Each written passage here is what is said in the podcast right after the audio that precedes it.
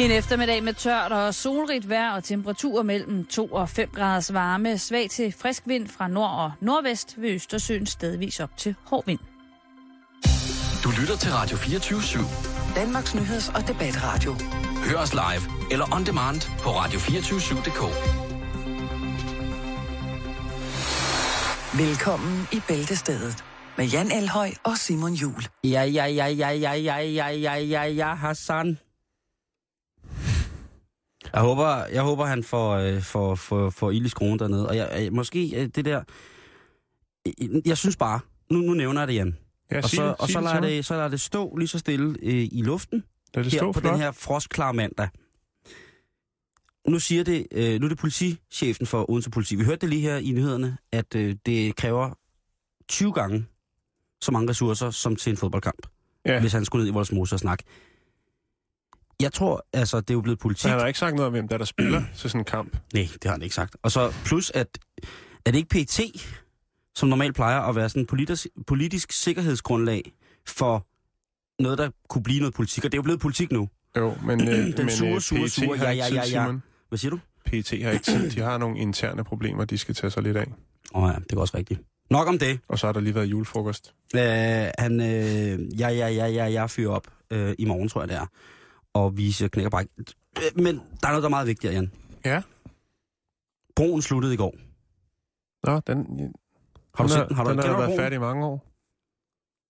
Om jeg har heller ikke. Så lad os komme videre. Okay. Øhm, Hvor starter vi i dag? Velkommen til lytterne i øvrigt. Åh, oh, gud ja, undskyld. Det Nu var... når du gik i yo-yo-mode der i starten. Ja, ja, ja, ja, ja, hedder han. Ja, ja, Hassan. Det er det, han hedder. Ja, ja, ja. Det ja, er godt med dig. ja, ja, ja, ja. Nå, Simon, hvad siger du? Hvad har du til os? Vi skal hvad snakke, til mig? øh, starte med at snakke tatoveringer. Tatoveringer? Fordi... Du det har sådan- tatoveringer, jeg har ikke nogen tatoveringer. Nej. Du kender tatovører, jeg kender tatovører. ja. Der er i mange, der har i mange år været sådan noget med, hvad må man få tatoveret? Hvad vil, ta- hvad vil tatovørerne tatovere? Hvor må man blive tatoveret? Hvor må man blive tatoveret osv.? Mm. Og nu er der så også kommet rettigheder på motiverne. Eller der er kommet en diskussion om det. Politikken øh, kører den i dag, Ja. hvis man ikke vidste det.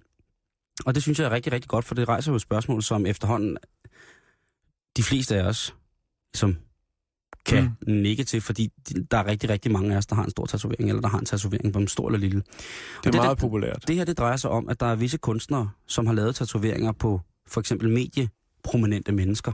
Mm-hmm. Og de ser så deres kunstværker udstillet i henhold til reklamer på forskellige, i forskellige henseender. Og så bliver de, så bliver de sure. Nej, jeg tror, Dalle, han er sgu, øh, han er sgu rimelig øh, Nå, tøf kold. Ja, han har jo også selv en tatoveringsshop og, og sådan ting at sige. Så han... Øh, tøffe. Jeg ved sgu ikke, om Tøffe, han, øh, han vil blive sur over det. Han har sgu også vist sine tatoveringer nogle gange, ikke? Ja. Øhm, så det tror jeg ikke, men... Nå, men kan, hvad, David hvad går du Beckham på, for eksempel. Ja. David Beckham, han har fået lavet en stor kunstfærdig tatovering.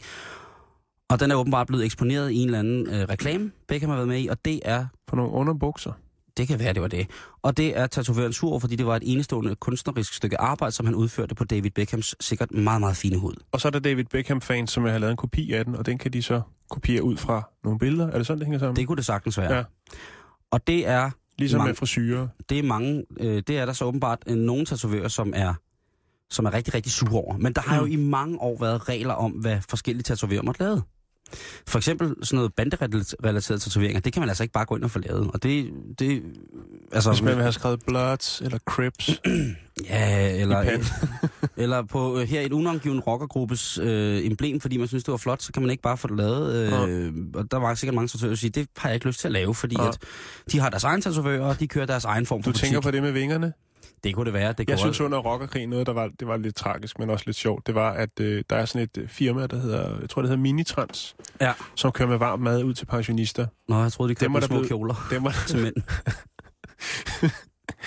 dem blev der, der blev skudt efter sådan en bil, fordi der var nogen, øh, der troede, at øh, det var Hells Angels logo. Fordi Wow. der er på Minitrans også er sådan nogle vinger.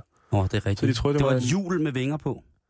Jeg kan ikke huske, hvordan det ser ud, Okay. men det er, der er nogle vinger på. Og så var der en, der mente, at det måtte være noget banderelateret noget, når der var sådan nogle vinger på den der Jamen, det har varmmads levering. Det har jo længe været øh, det voldsomme, voldsomme intellekt, der har tynget lige præcis den form for kriminalitet. Ja. Øh, Nå, men, Ja, men- i hvert fald men- så er der nogen, øh, hvad, hvad kan man kalde det, ligesom man har på musik, Copyright. øh, ja, øh, sådan en mm. Koda-NCB-afgift. Det vil tatovørerne godt have på deres kunstværker. Ja, i hvert fald forskellige steder i forhold til i, i, verden. Ja. Nu øh, er der i Politiken har lavet en fantastisk artikel omkring det, og de har faktisk spurgt Tatulis, god gammel Tatulis. Som er øh, Biker Jens' søster.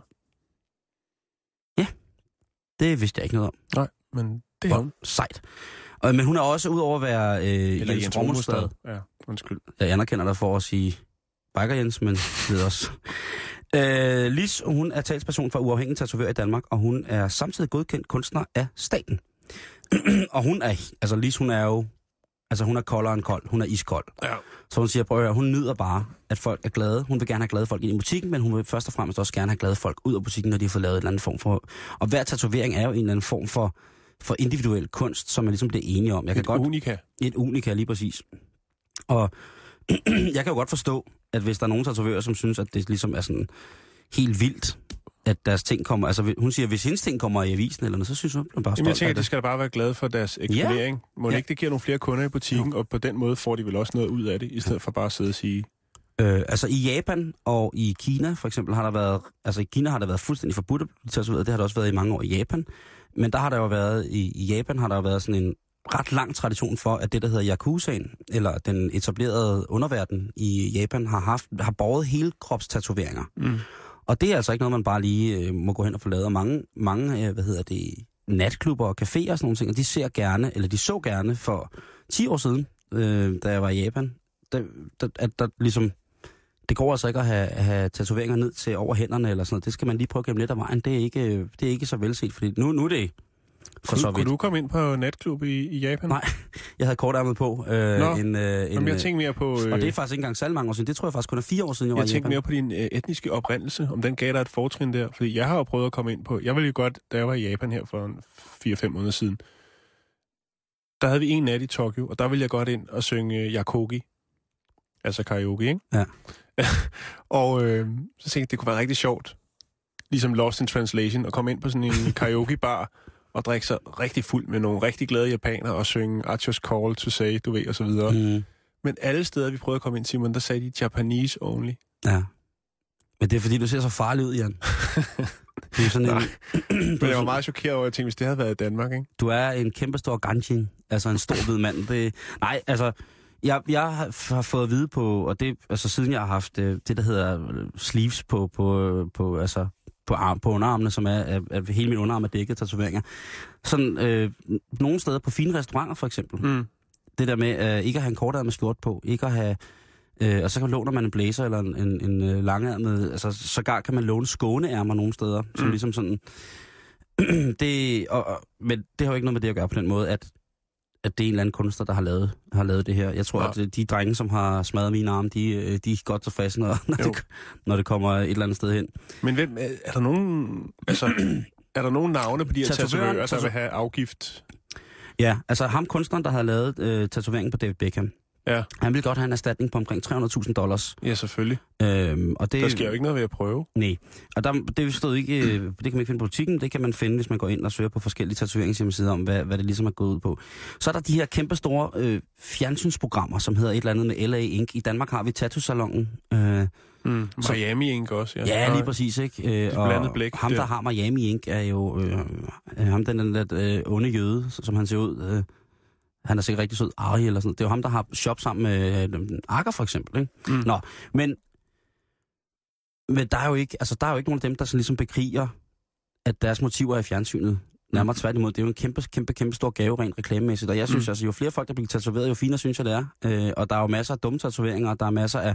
Det er der. Ja, og der, og jeg, jeg tænker bare, der må Jeg også være... husker ikke uh, gamlang tatoveringen der var en pige, der fik lavet på lovet. Der ligger på YouTube, Simon må se, om hun får lavet den. Hvem siger din pige?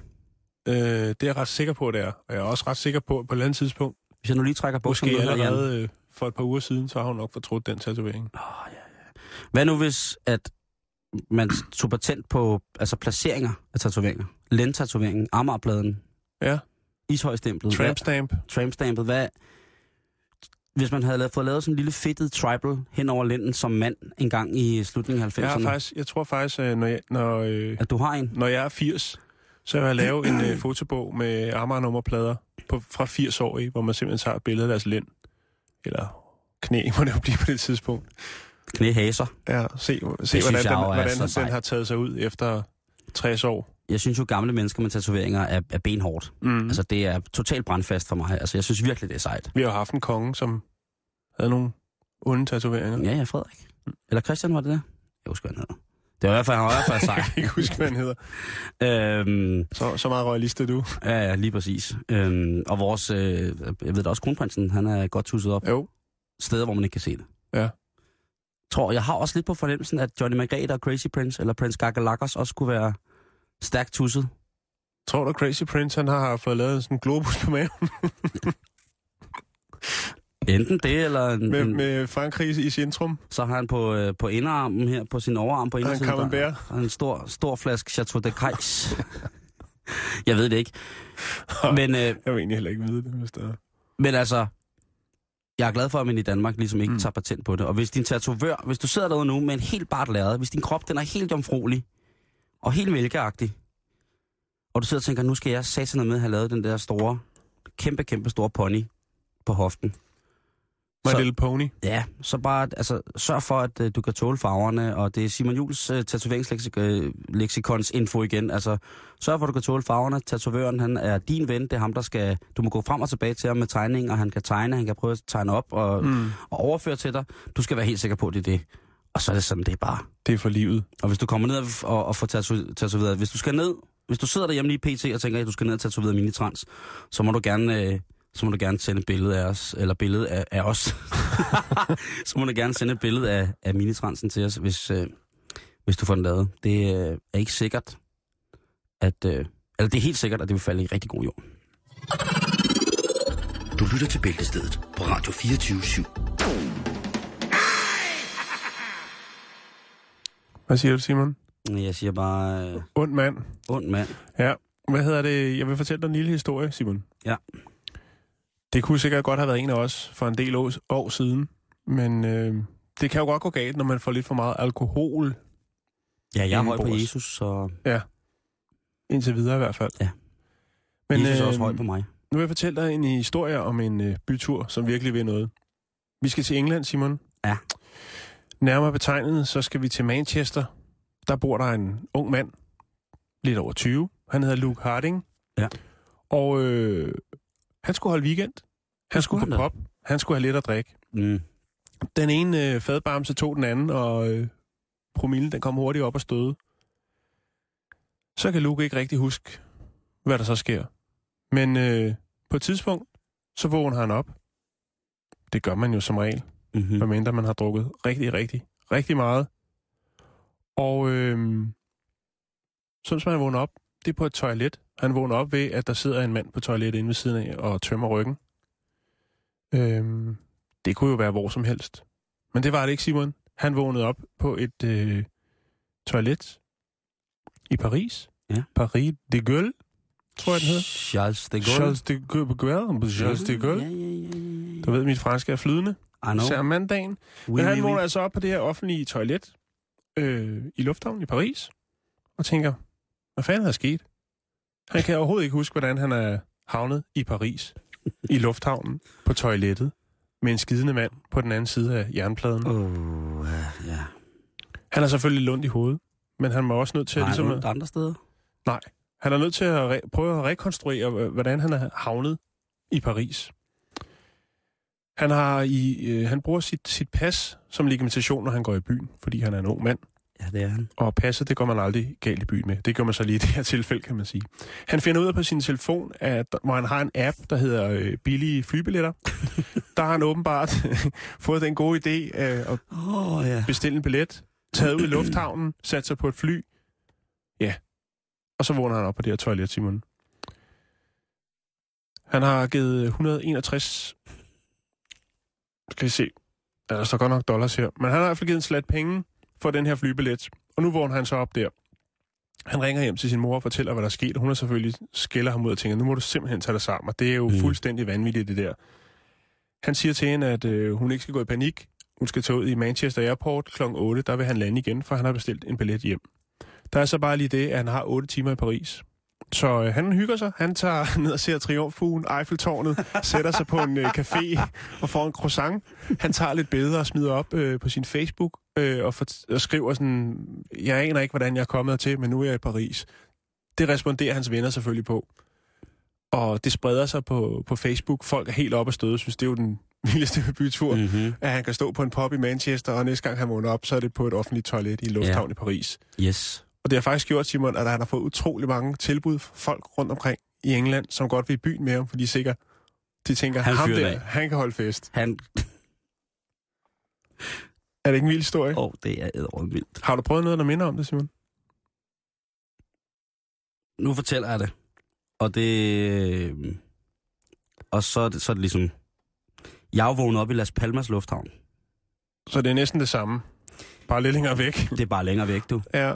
Øhm, en sommer, hvor vi holder fest. Nogle venner i gymnasiet. Jeg tror, det er noget studenter noget. Der er nogen, der er blevet studenter. Ikke dig? Eller var det nogen, der var og, ældre? og Finten, og det er også det er festival, og så er Finten så, øh, kan du huske den gang, hvor man kunne gå i lufthavn og købe en afbudsrejse, bare sådan lige, Nej, det, jeg har ikke været så spontan i mit liv. nej, okay, men det, det, øh, det kunne man i gamle dage. Og der er festen så blevet høj, rigtig, rigtig høj, og øh, jeg er ikke rigtig sikker på, hvad der sker, men det der sker, det er, at jeg vågner op, hvor jeg ligger på sådan en, lufthavnsbænk, Ja. De der, hvor der er sådan fire stole ved siden af hinanden.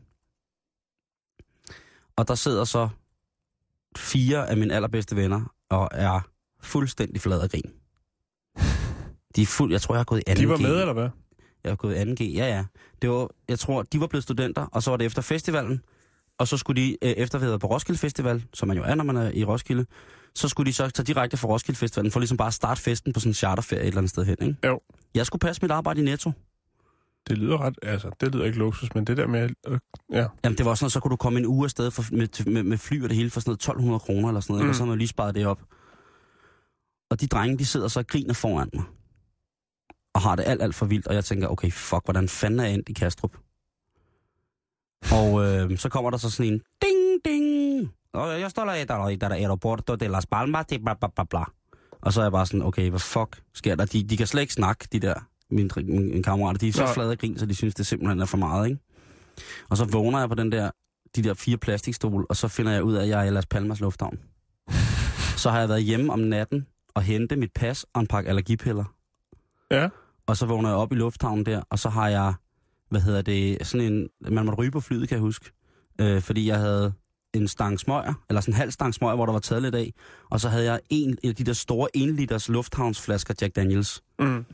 Og så tænkte jeg, det, det, det, har jeg jo, det kan jeg slet ikke. Jeg har jo ikke råd til at tage med. Jeg skal på arbejde, og der er alt muligt. Og hvad gør man så? Man begynder selvfølgelig at græde, og synes, det er forfærdeligt, at virkelighedens genvorlighed går op for en.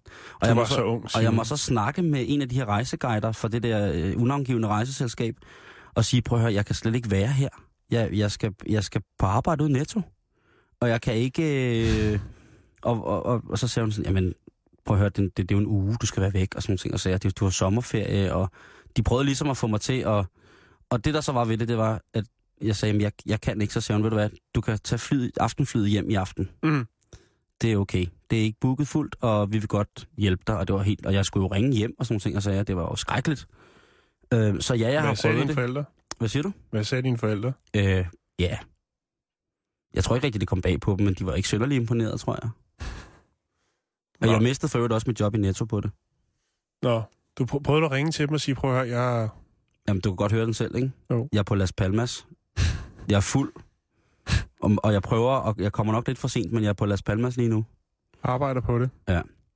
Så jeg kender desværre godt den her historie, men øh, det er jo selvfølgelig... Ja, det er jo altid en ting, som der dukker op i taler til fødselsdage og andre mærkedage, hvis folk vælger mm. at, at svine mig til på en eller anden måde, ikke? Jo.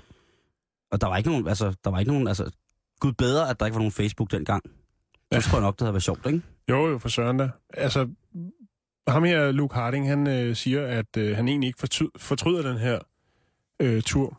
Øh, og det er jo altid, netop som du siger, en sjov historie at kunne fortælle. Altså, jeg fortryder heller ikke, fordi jeg ikke havde nogen mulighed for at fortryde. Nej. Jeg tror, det har, det har været en af de første gange, jeg har prøvet amfetamin. Nå. Og det kan måske godt være derfor, jeg har været så væk. Nå, du er ja, okay. Det var ikke dernede, du prøvede at tænke, okay, Nej, fuck, nej, nu nej, skal nej, den, det har været om, om, sommeren der, hvor at, øh, alt skulle prøves. Ja. Ung og spændstig var man, og det har været... Jeg Har, sgu- du, ja. har du nogensinde vågnet op et sted, hvor du tænker, ah, Ja, det har mest været nogle lejligheder, tror jeg. hvor der var mennesker, eller bare tomme? Ja, ja, nej, nej. Altså, hun tænker, hvordan fanden hænger det her sammen? Hvorfor dufter jeg af hund? Øh, men det skal vi ikke snakke om, Simon. Hvorfor skal vi aldrig var- snakke om det? Jeg var så ung. Nej, jeg har været i 20'erne, tror jeg. Nå, nå, nå, nå. Nu kommer det lige så stille. Lige om lidt, så øh, skal vi snakke om øh, et, øh, et sandt orke af Eufori? eufori. Så er der en lille hilsen fra frugt og grønt Else til alle vores dejlige handel. Vi har fået et parti store, græske oliven hjem. Og personligt har jeg selv trukket 12 af dem på et stykke rå sisal, som jeg nu bruger som anal beats. Det er sjovt, og det er sundt. Fortsat rigtig god dag. Ja, god jul til Else.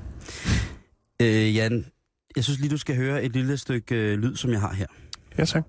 Magnus her. Nå kommer han og setter seg. Am- Norske ambassadøren i India er også til stede her. Hei sann. Tusen takk for en fantastisk opplevelse. Jo, det har vært eh, kjempemessig for meg òg. Du, du har altså holdt hele Norge eh, fjetret til å både lære seg sjakkregler og følge med. Og det har vært en fantastisk prestasjon, altså.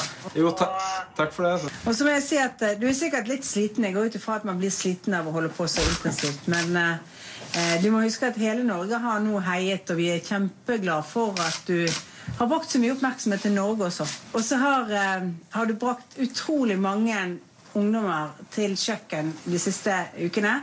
Det betyr at du kommer til å få utrolig mange konkurrenter i årene som kommer hjemme. da. Ja, det er som end den norske statsminister, øh, højrekvinden Erna Solberg, som lykkeønsker den nye verdensmester i skak, Magnus Carlsen. Vi snakker om det i fredag, Simon. Vi snakker om det, Karl, i, i, i, i, Fredags? i fredags, og øh, jeg hæppede jo på og sat, øh, sat alt min lid til, at øh, Carlsen han nok skulle nå at blive verdensmester. Og der var der gik bølgerne jo højt i den norske presse. Mm. Men nu, Jan, Efter. ah, men det er sprunget helt i luften. Det er altså øh, sætninger som tumult og kaos, voldsomme menneskemængder, en mur af sikkerhedsfolk om Magnus, overmandet af indisk presse. Altså, det er ikke sætninger, man normalt hører, Der er slet ikke når man læser, læser om pres. skak. Jeg plejer at læse det der lille skaknotits, der er i politikken, hvor der er sådan en lille billede. Og så er der Findes det stadigvæk? Jamen altså, så er det bare gamle aviser, jeg læser.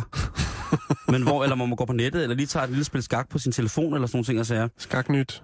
Men her, der sidder, øh, der sidder den norske statsminister altså, Mm. og fortæller, at aldrig har der været så mange folk, øh, unge mennesker, der meldt sig ind i skakklubber. Alle folk snakker skak i frokostpausen. Alle folk snakker skak på arbejdet. Alle folk, altså, Så det er en regulær skakfeber. det er en skakfeber, eller det hedder, som de siger på norsk, skakbacillen. Altså skakbakterien, Ja. skakvirusen har grebet. Og jeg må jo indrømme, at øh, følger du meget med i skak, Jan? Ej, det- jeg vil sige, Du har gjort det er ikke der, jeg lægger så meget af min energi. Det vil jeg da ærlig indrømme. Jeg sad i dag efter, du fortalte mig den her fantastiske nyhed. Ja. Øhm, og tænker, om jeg kunne finde nogle øh, virkelig, virkelig øh, dårlige skakvidigheder. Øh, men de, de er meget seriøse, de skakvidigheder, der findes, Simon. Er det det? Ja, de var ret skakket. Øh, skakket, skakket gangart. Men jeg tænker, nu når det bliver så stort, så kommer der vel nogle efterdønninger, ikke? Nu skal du lov til at producere øh, skakbrædder i de norske farver. Der kommer sikkert også skakkagen og alt muligt med skak. Kunne jeg forestille mig. Hvis det er så vildt, som de siger. Det var, Jamen, en, inder, øh, det var en inder, han øh, var op imod, ikke? Jo, men det var det. det Og var det. derfor øh, var det den indiske presse, som øh, overfaldt ham bagefter. Det var det. Men jeg har jo ikke så meget forstand på det, så derfor så har jeg tænkt på, at vi skulle ringe til en, som måske havde lidt mere forstand på det. Hvem kunne det være? Ja, det er spændende at vide. Det kunne for eksempel være Thomas Vestergaard. Thomas Vestergaard. Bum bum. Thomas, det er Simon og Jan fra Bæltestedet. Ja, hej. Hejsa, du er nyhedsredaktør på øh, øh, sk- hvad hedder det, Dansk Skakunions hjemmeside. Det er jeg. Og øh, vi, er jo, øh, vi er jo nogle stykker, som måske ikke følger så meget med i skak som dig. Øh, øh, hvad hedder det? Men til gengæld så er vi også, øh, eller så er jeg også meget, meget benådet over det. Nu har jeg lige Jan, hvad, hvad de forskellige tillægssætninger har været omkring øh, at beskrive euforien i forhold til Magnus Carlsens skakverdensmesterskab. Øh, og da vi snakkede lidt i, i tidligere dag, der, øh, der nævnte jeg også, øh, altså tumult og kaos, voldsomme menneskemængder, menneskemængder, en mur af sikkerhedsfolk og overmandet af presse. Det er jo normalt ikke ting, som man forbinder, altså en eufori Det lyder- omkring skak. Det, det lyder meget mere som voldsomt. en Justin Bieber-koncert, ikke? Jo, men det er sjovt, du nævner Justin Bieber, fordi vi kalder, eller der er flere indiske aviser, norske aviser, der kalder Magnus Carlsen for skakkens Justin Bieber. øh, vi har, i Dansk Skakunion, så har vi en øh, udsendt medarbejder nede og følge matchen her de sidste par partier, og han skrev hjem i går til os, at øh, på fridag han været rundt og se, og der er et af de steder, hvor man trykte idolplakater, der var det Magnus Carlsen og Anand, der var på de her plakater, man, man, øh, der, blev trykt. Så, så det er en helt, det er en, øh, en, øh, en rockstjerne værdig, den måde, som det bliver behandlet på. Og i Norge er det jo, Norge er jo også gået helt, øh, helt grassat. Ja, det er jo- det er jo- alle partierne øh, direkte i øh, landsdækkende tv, og det er jo ikke noget, vi er vant til i, inden for skakken, at der Ej. er så stor interesse. Og, og den, altså det, øh, engelske aviser øh, med store indiske læsertal skriver, øh, overskriften har lige fundet øh, New World Order med et stort billede af Magnus Carlsen på. Altså en ny, en ny verdensorden. Øh, og så, det, og så altså, for inderne, der er det, for inderne, der er det kongen af skak, Anand, der er blevet abdiceret her efter matchen, så det nye konge af skak, det er, er Magnus Carlsen. Okay. Og han er kun øh, 23 år, så det kan være mange. Han kan være konge i mange år endnu. Og, og Magnus selv, han tager det stille og roligt. Lige inden vi øh, fik dig igennem, der, snakkede, der spillede vi et klip af, af Magnus, der snakker med den norske statsminister øh, på Ja. Skype, øh, hvor hun ligesom fortæller, at, hun, at han nu har skabt en form for armé af unge skakspillere derhjemme, så når han kommer hjem, så skal han sikkert gå i træning, fordi så vil der være mange frygtelig gode skakspillere i, i Norge. Øhm, Ja. og, og, og altså, den er, den er kørt på den, på, den, på den helt store klinge med, med skak i, i de norske aviser. Ikke? Men for lige at sætte det lidt perspektiv, hvem er det, Magnus han har slået i skak, ham her, Inderen Anand? Ja, altså Anand har været verdensmester siden 2007. Og op. Anand, han, han overtog ligesom skaktronen øh, efter at Kasparov, der ellers havde siddet på den i mange år, at han trak sig tilbage allerede som 42-årig. Mm. Det gjorde han i øh, 2002. Altså blev han slået, Kasparov, eller tak han sig? Nej, altså, øh, Kasparov, han blev først tabt sit verdensmesterskab, men var stadigvæk nummer et i verden på det, der hedder verdensranglisten, hvor man har et, et ratingtal. Ja. Så Kasparov, han fandt ud af, at man topper som skakspiller, når man er 35, han var 42. Han øh, ville slutte på toppen, og så trak han sig tilbage og heldigede sig af politik. Mm. Og siden har han ikke spillet, skal vi sige, de helt seriøse skakturneringer, kun mm. opvisningsskak. Okay. Øh, Så fik vi en verdensmester i Kramnik, en der hed Topolov, og så endte vi med en anden, der havde været med i mange år. Han har altså så forsvaret titlen øh, fire gange øh, ved VM, og, og så, så, altså så nu måtte give det passion videre til, øh, til Magnus Carlsen. Og øh, Anand vil nok få svært ved at genvinde den, han er, fordi han er blevet 43 år. Og selvom det lyder som en, en ung alder, øh, så er det altså øh, som 35 år, at man topper som, som skakspiller, ligesom i mange andre Hvor, sportsgrene. hvorfor det? Er, det? er det fysikken, eller hvad, hvad er det? Jamen altså, et parti, øh, egentlig kan, kan det meget godt illustreres, øh, øh, de partier, hvor at Anand har lavet nogle fejl i den her match. Det er typisk efter en 4-5 timer spil. Og så er, begynder koncentrationen måske at kikse lidt. Mm. Og det er altså noget med, at, unge mennesker, de er altså bedre til at koncentrere sig i længere tid ad gangen. Så det har også noget med det fysiske at, at gøre. Mm. Så selvom man kunne forestille sig, at, at, at erfaring også betyder meget, så overskygger, skal vi sige, den fysiske formåen og koncentrationsevnen, den overskygger altså erfaringen. Mm. Det er jo ikke noget, man lige umiddelbart tænker over, når man tænker skak, vel? Altså, det er i hvert fald ikke noget, jeg tænker over. Men, Nej, det, det, men hvad hedder det? Hvem er så ham her Magnus, som får Anand til at abdicere? Ja, så Magnus Carlsen, han er jo 23 år, og han øh, er født lidt uden for, eller har boet lidt uden for Oslo, i, øh, og meget tidligt øh, fandt ud af, at han var et ekstraordinært talent. Ja. Den første gang, jeg mødte ham, det var i øh, 2002, hvor han spillede øh, juniorlandskamp øh, for Norge mod øh, blandt andet Danmark og Sverige her i Aarhus. Mm. Og der sagde de allerede, den norske træner, at ham, her, ham skulle vi passe på, og han skulle ikke pæses for meget frem, og vi skulle øh, ikke øh, gå for hårdt til ham, fordi han øh, bliver til noget en dag, så ham skulle han passe på og beskytte lidt. Ja. Jeg tror noget, han havde brug for. Men det viser meget hurtigt. Det har han at- nu, at- kan man sige. Nu har han fået bodyguard. han, nu har han fået og nu har han brug for beskyttelse, når det, der, der bliver kaos på, på pressemøderne. Altså, i to... Øh, men det var i 2002, der var han så 10-11 år der. Mm. Og så har 12, han ikke, hvis han er 23? Ja, og så har han så spillet heldigvis øh, flere gange efterfølgende i Danmark også. Øh, og, og vi er jo lidt glade for, at han har spillet i Danmark, fordi det bliver nok lidt svært at få ham til at spille så forfærdeligt meget fremover. Mm. Fordi han er oppe i en liga nu, hvor der skal øh, de store tegnebøger frem, og de store sponsorer, før det, ja. man kan få dem til at spille. Har, har Danmark en finger med i spillet her? Det har vi, øh, og vi har faktisk en finger med både på den ene og den anden side af den her VM-match, fordi Nå? de sidste fire øh, VM-matcher, der har Peter Heine Nielsen, Danmarks bedste skakspiller, han har været træner for en anden. Øh, men Peter Heine Nielsen er nu øh, træner for Magnus Carlsen. Dog i den her, i den her match, der øh, havde Peter Heine sagt for længe siden, skulle der de to mødes, så holder jeg ferie. Jeg kan ikke være bekendt først at støtte den ene og så den anden. Så der holder han sig helt neutral. Og har blandt andet været i Danmark og kommenterer, øh, hvad hedder det, øh, matchen for i fjernsynet og på, på internet, eller hvad ved jeg. Ja. Så, så han holder sig helt neutral. Øh, men fremover, så skal øh, Peter Heine Nielsen st- stadigvæk være træner for, for Magnus Carlsen. Det er jo kæmpestort i Ja, virkeligheden. det synes jeg da. Det, hvor, hvorfor er det gået øh, pressen forbi? Det er jo, altså, jeg har ikke læst nogen steder, at Peter Heine, øh, som jo til, hver, er- til hverdag, hvad han, han læser historie eller sådan noget på Aarhus Universitet, Ja. er, er, er, er altså, altså træneren, det er jo også en del af hjernen bagved, altså. Det er det, og altså øh, kvalifikationen til, øh, og, og, og, til, til den her VM-match, det spil i London, Ja. og der var Peter Heine med som, som den øh, hovedhjælper, den hovedtræneren for Magnus Carlsen. Mm. Han er, på, på, altså Peter er en sand gentleman. Det er jo en gentleman-sport, det her, ikke? Det er det, og det altså, øh, øh, man har det meget med på, øh, på skakkens topplan, at man øh, hjælper hinanden, også det, man godt kan lide, og sådan, Ja. hvis der skal være en VM-match. Øh, og derfor øh, tror jeg også, der står, der dyb respekt om, at Peter Heine, han vælger at træde skridt tilbage og sige, nu får vi det her overstået, så kommer jeg tilbage og, og træner igen. Der er, jo, der er jo det her begreb, der hedder stormester i skak, som jeg synes er ret magisk. Altså, det henleder jo min opmærksomhed til, til, til troldmænd og til alt muligt mærkeligt. Ja. Ja. Når man er stormester, så er man jo, altså, så er du, så er du stormester. Hvad betyder stormester? Hvad har man så vundet, når man er stormester i skak? Ja. For at blive stormester i træk, skal man i tre turneringer spille ualmindeligt godt og slå en, en række andre stormestre. Når man så har spillet de tre turneringer, det skal minimum være 27 partier, så skal man også have et styrketal, et ratingtal, der hedder 2.500 eller derover. Og jeg kan sige, at i Danmark, i Danmark der har vi, hvad har vi, der har kun en håndfuld spillere på over 2500. Ah, syv otte stykker har vi. Øh, Og, Peter Heine, øh, som er Danmarks bedste, han har omkring øh, 26-40 i, i rating. Øh, sammenlignet med det, der har Magnus Carlsen sat helt nye rekorder i de her styrketal. Han er helt oppe at have 28-70, og det er øh, 50-60 point bedre end nummer to i verden. Så han er helt, helt exceptionelt bedre end, end øh, de, de næstbedste. Wow. Øh, Den tidligere verdensmester Kramnik, jeg, jeg nævnte før, han ja. fortalte efter øh, den her øh, kvalifikationsrunde i, øh, i øh, London, hvor Magnus Carlsen vandt, at Kramnik anså sig selv som den bedste skakspiller på jorden, men han mente, at Magnus Carlsen var fra en anden planet. Det er, han jo- det er han jo også, han er fra Norge. Ja, det kan man sige. Det kan man sige.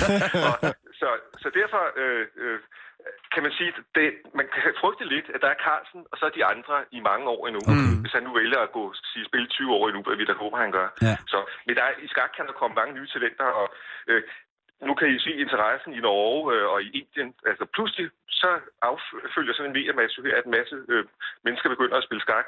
Mm. Der er en sjov historie i Norge forleden dag om, at der var flere boghandlere, der meldte udsolgt i skakspil. Fordi interessen havde været så enorm, at alle skulle gå ind og købe et skakspil for at se, hvad det var for noget. Hvornår har tilstanden været sådan i Danmark, Thomas? Ja, altså vi har jo så heldigvis, kan vi sige, for i 60'erne og 70'erne, der havde Bent Larsen, der var op og været nummer tre i verden mm. øh, efter øh, et par russere. ja. Og han var på et tidspunkt blandt de 10 mest kendte danskere. Wow. Øh, så, så der havde vi lidt af samme effekt øh, som det. Øh, ben Larsen, han blev aldrig verdensmester, blandt andet mm. fordi han ikke, ikke ville have nogen træner. Han mente, han kunne klare det hele selv. Og man vi har jo gået nogle gange og, og tænkt lidt, hvis nu han havde skal vi sige, været lidt mindre in- individualistisk, Larsen, mm. og så havde taget imod noget hjælp og noget træner, så kunne det måske have været. Mm. Han var verdens bedste turneringsspiller i flere år. Okay.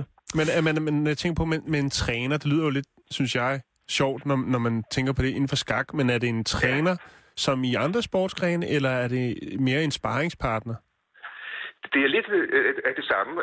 Øh, Peter Heines rolle, for eksempel for en anden i mange år, det var at forberede ham på åbningsspillet mod deres, øh, de her mod, specifikke modstandere. Mm. Og så samtidig så øh, kunne Peter Heine også sætte sig ned og så måske spille 200 partier igennem, som denne her modstander øh, havde spillet, og se, om han kunne spotte nogle svagheder.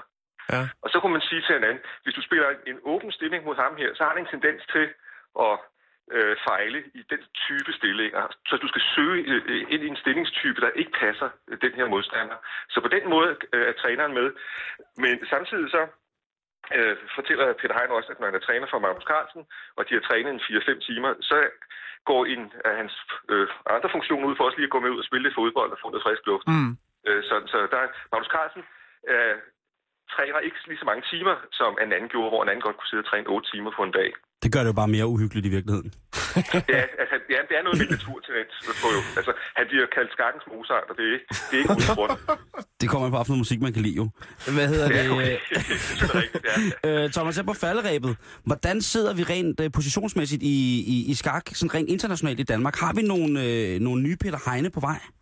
Ja, vi har øh, heldigvis øh, 18-årige Mads Andersen, der du kan blive stormester hver øjeblik, det skal være. Han er så tæt på, man næsten kan være. Mm. Han mangler et enkelt stormesternår. Og så øh, har vi altså det, er vores nye håb i Danmark. Og så har vi lige haft skoleskak stævne i weekenden, og der er altså nogle unge fyre, der også imponerer nogle 8-9-10-årige drenge, som man siger, øh, hvis de kan fortsætte med den udvikling, de har haft de første par år, så kan blive de altså også rigtig, rigtig gode. Er det kun mm. drengene, der er gode til det? Ja, altså det problem er, øh, ej, vi har også mange dygtige piger, det har vi, men i altså, Dansk Skakunions 4.400 medlemmer, der er kun 100 øh, kvindelige medlemmer, så vi er lidt, øh, skal vi sige, det er, det er for at møde kvinder, at man skal melde sig til skak. Mm. Men hvis det, den, anden, den anden vej rundt er selvfølgelig meget velkommen. Nå ja, men det, det, jeg skulle bare vide det. det er man ser jo ikke så tit... Øh, men nu er der åbenbart en, øh, fra Norge en øh, helt ny verdensorden på vej. Ved, altså, vi har på vores Facebook-del lagt et billede ud af Carlsen Groupier, altså topløse piger i natbukser, der har Carlsen skrevet på deres ryg. Ja, lige præcis. Så, ja. så det kan være, at I skal til at have vagter til skakturneringerne nu. At det kan være, det gør, at øh, der kommer den første skak-streaker, verdens langsomste streaker, går nøgen ind igennem et parti helt stille. Jamen, vi er, skam, vi er skam forberedt, fordi vi er jo to mange af os, vi er uddannet det, der hedder skakdommer, og man er faktisk også dommer i skak. Okay. Og en af vores ting, det er, at vi skal sørge for, at der ikke er, er tumult og den slags i spillesagen. Thomas, tusind tak, fordi du vil være med. Det var så lidt. Og øh, ja, men vi glæder os til at se frem til, øh, til, til mere skak her i programmet. Ja. Godt. Godt God parti. Hej. Hej. Hej. Hej. Shit, mand. Jeg har lige, øh, altså... Jeg tænker på opvisningsskak, Simon. Det var et nyt ord for mig. Opvisningsskak, ja. Ja. Ja. Det sagde Thomas. ja.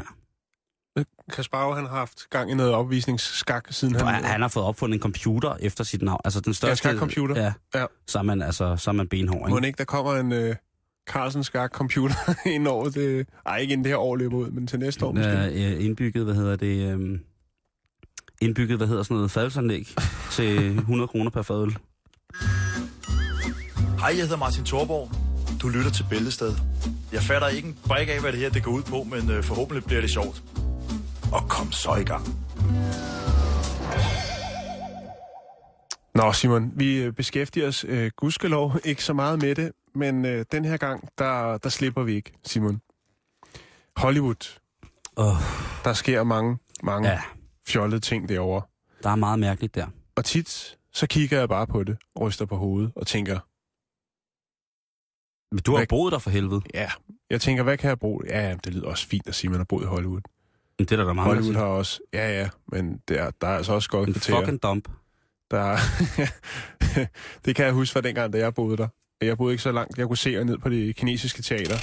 Og øhm, der var masser af hjemløse, der sov i papkasser og alt muligt halløj. Men lige snart der skulle være biografpremiere, så blev hele lortet ryddet væk, og så var der kun limousiner og rød løber og det hele. Og dagen efter, så var det det samme møg igen. Men øh, de forstår jo i den grad at sætte scenen derovre. Men det er mm-hmm. ikke det, det skal handle om, Simon. Nej, okay. Hvad skal det handle om? Det skal handle om, at hele verdens Brad Pitt, han bliver 50 år, Simon, lige om lidt. Ja. Det er, skal jeg se, om jeg husker rigtigt, jeg mener, det er den 18. december. Mm. Yes. Der fylder han 50 år. Og hans smukke, smukke kone, han tænker, Brad-drengen, han skal have en gave, som virkelig gør ham glad. Ja. Så hun surfer lidt rundt på nettet, og mm-hmm. der Mhm. finder hun en ø. Det er en ø. Jeg kan sige, at Brad Pitt er skytte. Mm. I stjernetegn. Ej, hvor sødt. Simon, Ja. ja. fokuser. Ja, ja. Skal nok. Hun falder over en ø. Den her ø, den er ikke bare hvilken som helst ø, for den er formet som et hjerte, Simon. Selvfølgelig er den Øen det. hedder Petra. Og hvor stor er Den den? ligger i staten New York. Øh, det kan, det har den info har jeg altså ikke, men den Okay. er, Kan man bo der? Altså, det kan man godt. Der er bygget et hus, og det, der er så fantastisk, Simon, Ja. det er faktisk, at det hus, der er på, det er tegnet af Brad Pitts yndlings favorit arkitekt, nemlig en herre, der hedder Frank Lloyd Wright, Mm, som selv har boet i det her hus. okay. Han er desværre ikke blandt os længere, og øh, hans familie ønsker ikke at øh, fortsætte med at eje den her ø. Nej. Så Angelina, hun tænker jo, der er gaven til Bradster. Han skal have den freaking fucking ø.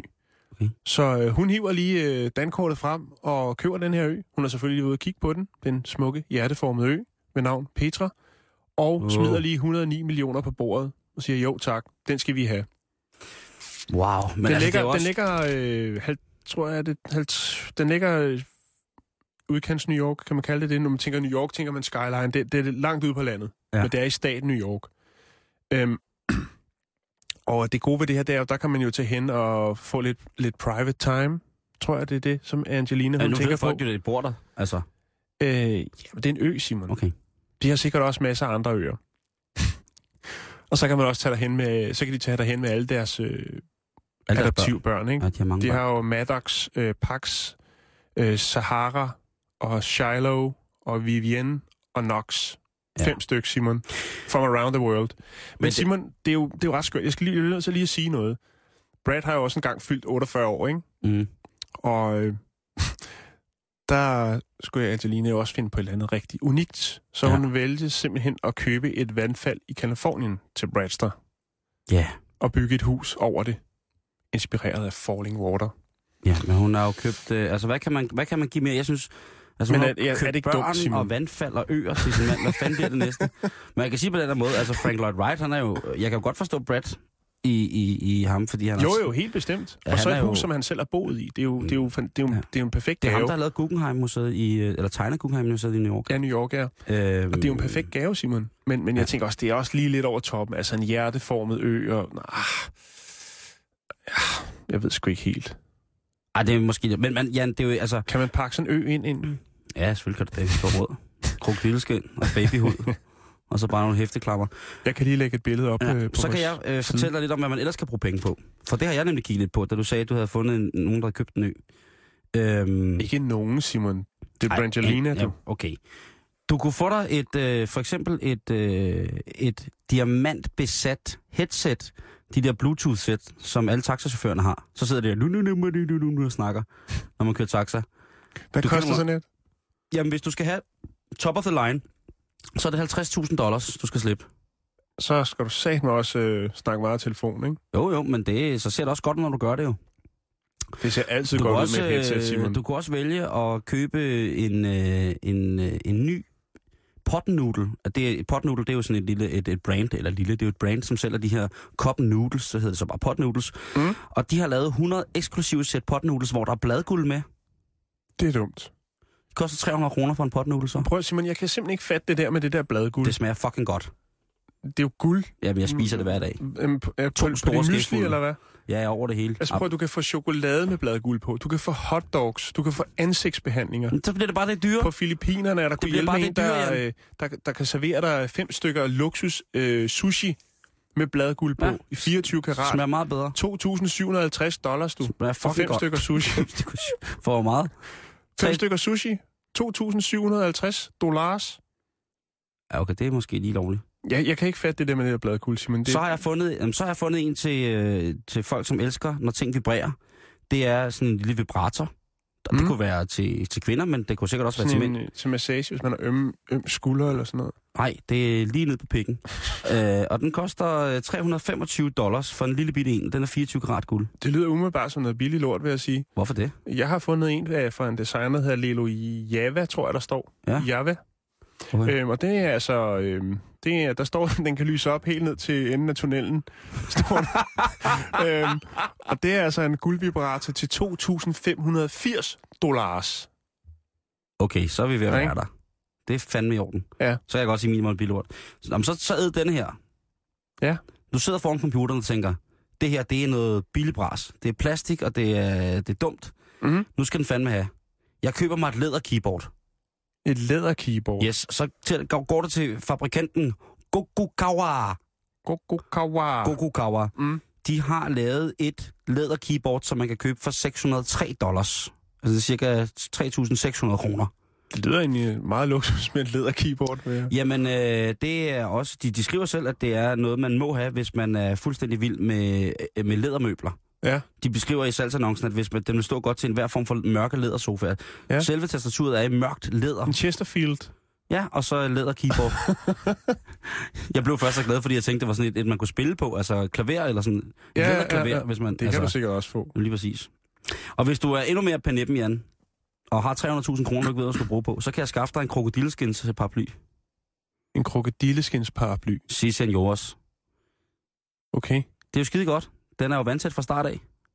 Det er alle natur- paraplyer, ikke? Naturprodukt. Nej, de kan godt, øh, godt drøbe lidt igennem, ikke? Som man Fra siger. start af? Ja, den her, det er jo det er krokodillens hud. Krokodilleskins paraply. Hvad koster sådan en, siger du? 50.000 dollars. Jamen, jeg siger tak, men, men pænt nej tak. Okay. Så kan du få den her tyk på. Ja. Hvis du er ude og fiske med drengene, Mm. og de står og hiver små, små fiskeblink ud, og så taber de sådan en lille, lille wobbler til en, til en 30 krone eller et eller andet, eller Ja. i værste fald er det en, der har siddet derhjemme og snikkereret en, en, en lækker wobbler, eller en lækker form for krog eller flue, som så ja. går tabt, ikke? Et Øh, håndlavet blink. Lige præcis. Hjemmedraget. Lige præcis. Jeg tænker, det var sikkert noget lort, ikke, så man bliver sur. Jo, for det er jo det, der gør det, ikke? Det er Lige præcis. blinket, der gør det. Jo, øh, hvad hedder det? Det firma, som hedder Mac Daddy Fishing Lures. Åh, oh, det er et sejt navn. Lige præcis. Du, du kan føle det pisse, ikke? Jo. De har lavet en, øh, et blink til 1 million dollars. Det er lavet i øh, platin, titanium og besat med diamanter. Og det virker. Og det, På hvad? øh, det, det ved jeg ikke. Kommer tilbage, så hænger der fem dumme blondiner med silikonvafler på. Der spørger, hvor er nøglerne til din Ferrari stationcar, fordi de skal ned og hente deres Louis Vuitton-kufferter. øh, det, det, kunne du også, det kunne du også gøre. Øh, men altså, en, det, det er simpelthen den dummeste ting, jeg har fundet. Det, det vil jeg sige. det er en 1 million dollar, altså næsten 6 millioner dollar Ja. ja. kroners fiskeblink. Ja. Rimelig Det er nede at stå nede i Sydhavn og fiske med den, og så hive en gummistøvle op.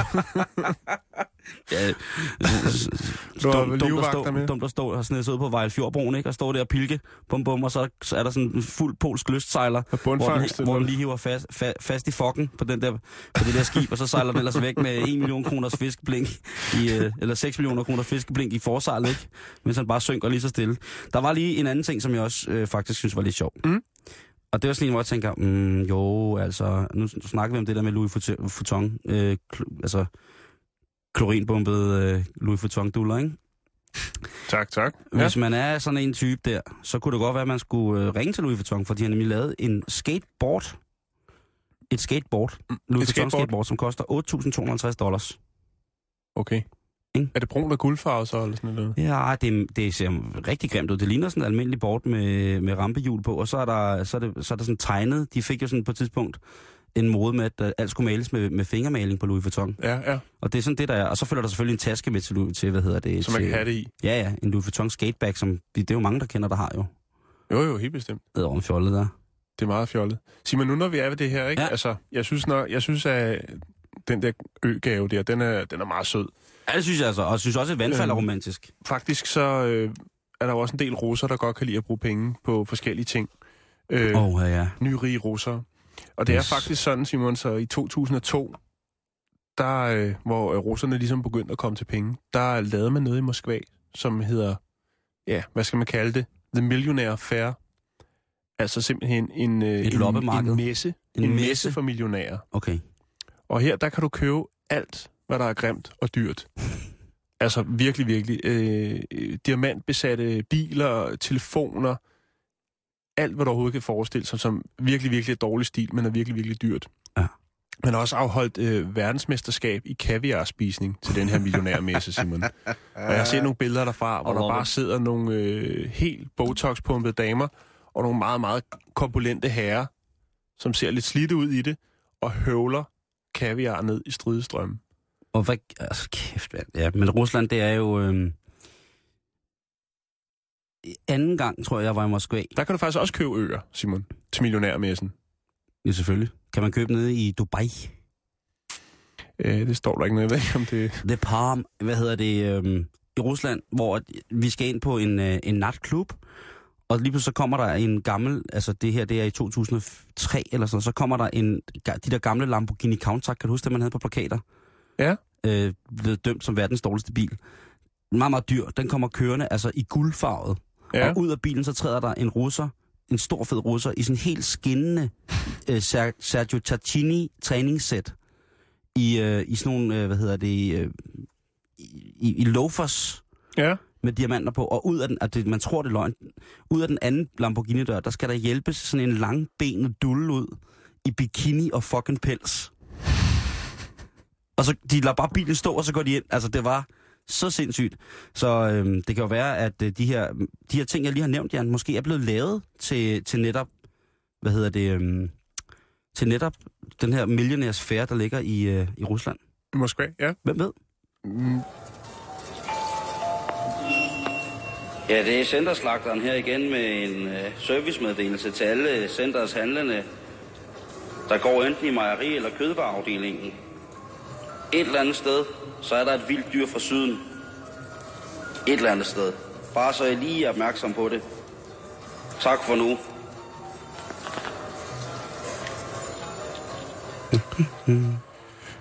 Men jeg, har- jeg, har, jeg, har ikke, jeg har ikke lavet lektier, fordi at, at, at min hund, den spiste mine lektier. Nu skal vi se at snakke om det, Simon.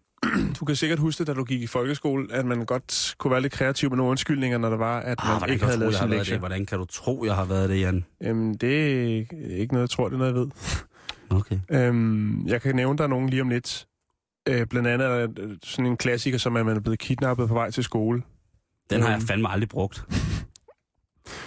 Eller en flok nørder øh, stjal dit, øh, din opgave for at tjekke, Den har jeg for, for at tjekke om, øh, om deres var helt perfekt. Den har aldrig brugt. Den har aldrig nogensinde brugt. Eller din mor ville indramme den, for eksempel. Mm. Mm. Eller du havde den i, i baglommen, den der månedsopgave, du skulle aflevere, men så kom der en lommetyv og stjal den. Den Der er en, en, en 13-årig pige fra øh, Inglewood i Colorado, som øh, mødte op i skolen og sagde, at øh, hendes hund havde spist hendes opgave. Det var øh, i hendes øh, videnskabsklasse, i videnskabsteam, hvor hun skulle lave en opgave i form af en vulkan, som hun Mhm. havde lavet derhjemme. Øhm, og så kom hun i skole og sagde, jeg har den desværre ikke med, fordi min hund har spist den.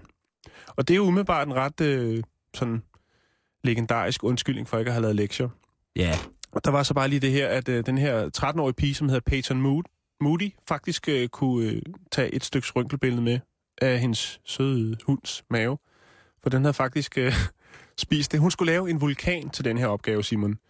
Og hun tænker, hvad har vi som er brunt, som øh, ja, kunne man kunne forme en vulkan ud af? Og hun ville ikke gå for meget i gang med limpistolen, for hun var bange for, at hendes øh, lillebror skulle begynde at pille med den, når hun øh, ligesom sad med ja. den Ja. her opgave.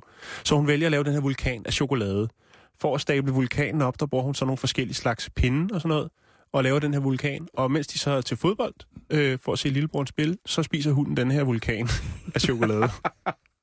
har hunden spist en vulkan? øhm, og så da de kommer hjem og ser, den der vulkanchokolade, den er væk, så må de til dyrlægen. Og der får hun så det der røntgenbillede, som hun tager med i skole. Hun får lov til at få øh, to dage mere til at lave en øh, ny opgave, øh, en ny vulkan, og den, øh, over, den stiller hun væk, når hun ikke arbejder på den. Jeg og det forstår. ender faktisk Simon lykkeligt, nemlig med, at hun får et A, som er det højeste, man kan få. En, Eller jeg, A en, jeg altid har haft mistænkt for at lave sin lektier, det er Gertrud Højlund. Det er jeg rigtig glad for, at du siger. Ja, ikke også? Jo, for så vidt. Jamen, jeg tror heller ikke, jeg, jeg har været sådan rimelig, rimelig arbejdsom skolemæssigt. Stræber. Ja, det er der nok nogen, der har visket i hjørnerne hen ad vejen. Gertrud, hvad har eftermiddagen til os i dag? Jamen altså, vi skal faktisk som det første, så skal vi se, om vi kan få øh, reddet tråden lidt ud mellem Morten Messerschmidt og øh, Michael Torber fra øh, DR2. Åh, ja. Ja, der er noget Den er- detektor er- der, der er gået i knas mellem Ja. dem. Ja. Han er rasende. Nej, han er rasende. Og, og Torber, han er, Han er, men altså... han har lånt Jacob Kunds Teflon-regnslag. noget af den stil.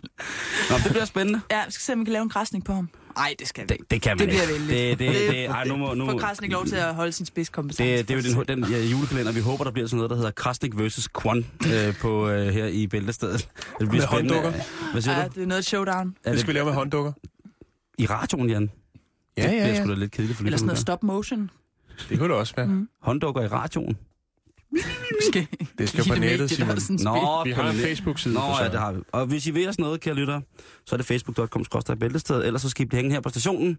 Det er Gertrud Holløgn, der fører igennem eftermiddagen, mm. men øh, lige nu, der kan I få øh, nyhederne med Katrine, fordi klokken den er 15. Vi